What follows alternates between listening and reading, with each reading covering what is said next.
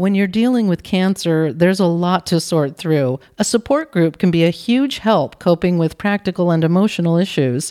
Stephanie Gonzalez is here to talk about the crucial role of the Mercy UC Davis Cancer Center Support Group. Stephanie is an oncology social worker with Dignity Health. This is Hello Healthy, a Dignity Health podcast. I'm Amanda Wild. Welcome, Stephanie. So glad to have you here. Hi, thank you. Thanks for having me. Well, for those with a cancer diagnosis, we're looking at how to navigate the process of medical treatment, family needs, so much more. There's a lot to sort through. What can a support group do for us? So, a support group offers a uh, safe place where you can get information that's practical practical, constructive, and helpful. A support group is a gathering of people facing common issues to share what's troubling them. So, through the sharing of experiences, they're able to offer support, encouragement, and comfort to other group members and receive the same in return. So, talking to someone who is experiencing the same, something pretty similar, like a cancer diagnosis, can be extremely helpful and in many ways therapeutic. Is this something that's done in person or online or both or something else? Well, a support group in general can have uh, many formats. There's some that are in person, some that are online. So I know with COVID, uh, many support groups have transitioned to online um, formats like Zoom. Um, mm-hmm. So, so both, yeah, both. And is it a time commitment in terms of you get so overwhelmed with all the things you have to deal with in this situation? In order to get benefits from a support group, do you need to attend for a certain number of sessions? That's a really good question. So every support group can be a little different. There there may be some that are closed, which means you start the support group at the same time and you carry on for the sessions, whether that's a weeks or months, but with the same participants, right? That's a closed group. No no new participants are allowed to kind of enter the support group. But then there's open support groups that really you're able to go and attend whenever they're available. It doesn't matter if it, it, there's not a requirement as to you have to come every week, every month. So again, that varies by support group, right? It just depends. So tell me more about the cancer support group at Mercy UC Davis Cancer Center. What happens in a typical meeting? Yeah, so the Mercy UC Davis Cancer Support Group here relaunched in um, May of this year, and we meet once a month. It's the last Thursday of every month from 4 to 5 here at the Cancer Center, and the support group is facilitated by a licensed clinical social worker. In this case, that would be me, and the support group is open to the entire community. So, cancer patients, cancer survivors, friends, family care partners really all are welcome. And um, some of the activities we engage in foster communication, healing, and trust.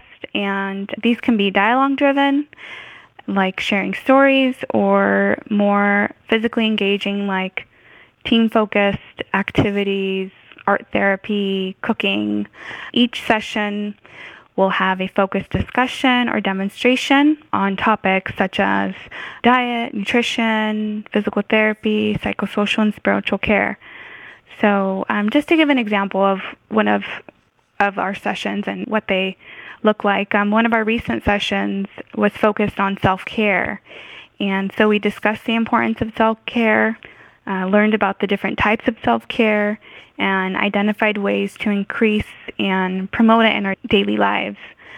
So we ended our session by making bath bombs together that our group members were then able to take home and continue to practice just one of the many self care techniques that we discussed that day. Oh, that's so interesting because I was going to ask, you know, what do you see in your patients and the other people that attend the group that tells you that the support group is working beneficially? Well, some of the things I've noticed, they are able to come to this safe place and just openly discuss some of the things that they're experiencing and really just be able to make connections and find that empathy from the group members and from, you know, the social worker.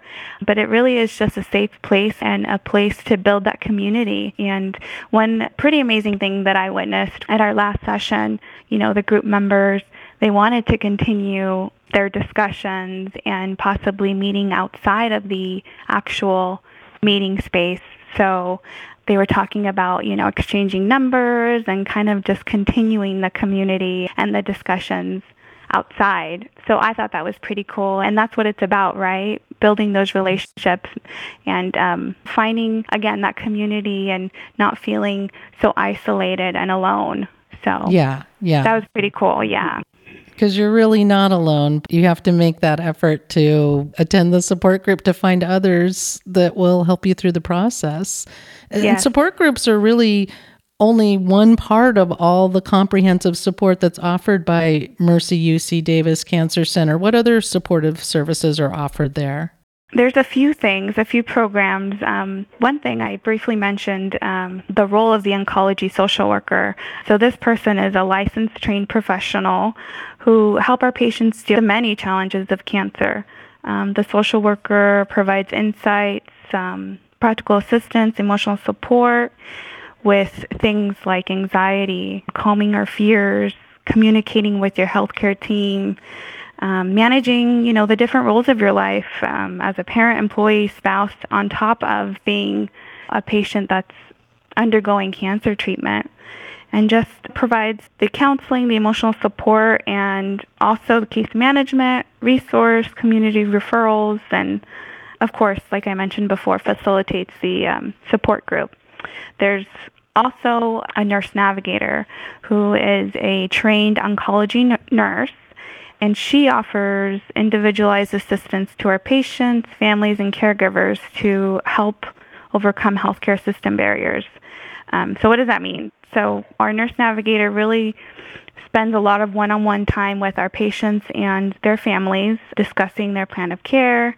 We'll facilitate questions between the patient and the physician. She provides um, financial assistance direction and really works hand in hand with the social worker to address any barriers to care. That can be transportation, insurance, um, the list goes on. A few of our other programs include paint night. We have a paint night once a quarter, um, and this is kind of an extension of our support group. But we offer a paint night again open to the community. It does not mean you have to necessarily be a patient um, receiving treatment at our cancer center. Um, but the class is led by a local professional artist who is actually a cancer survivor herself, which is pretty amazing to have someone that the participants, the group members, can relate to. And the paint night really is intended to provide a creative outlet for our patients, our family members, and their care- caregivers, and together learn just one of the many stress, stress management techniques and tools. That is truly amazing. Yeah. And painting is only one of the creative ways you support cancer patients, families, and the community at large. Right, right. And we have two other programs that I, I, briefly wanted to mention. We have a wig bank. So, this program allows our patients to obtain a synthetic wig or head covering at no cost.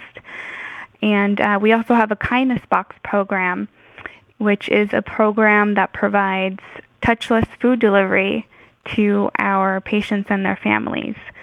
So, this program addresses more of the food insecurity needs um, that some of our patients sometimes experience. That is truly comprehensive. And thank you, Stephanie, for the great information and for your role in providing such useful and compassionate care for cancer patients and the community at large. Yes, absolutely. We really do try to address the many challenges that come up for our patients during a cancer diagnosis and during their cancer treatment. So, my role is just really providing that emotional support and addressing those, um, you know, those barriers to care that sometimes exist. Yeah, with all this support, it just makes the process so much more manageable. Absolutely, absolutely. Thank you again for your time and your good work. For more information on the Mercy UC Davis Cancer Center and the support services offered there, visit dignityhealth.org slash merced slash cancer care. If you found this podcast helpful, please share it. And thanks for listening to this episode of Hello Healthy, a Dignity Health podcast. I'm Amanda Wild.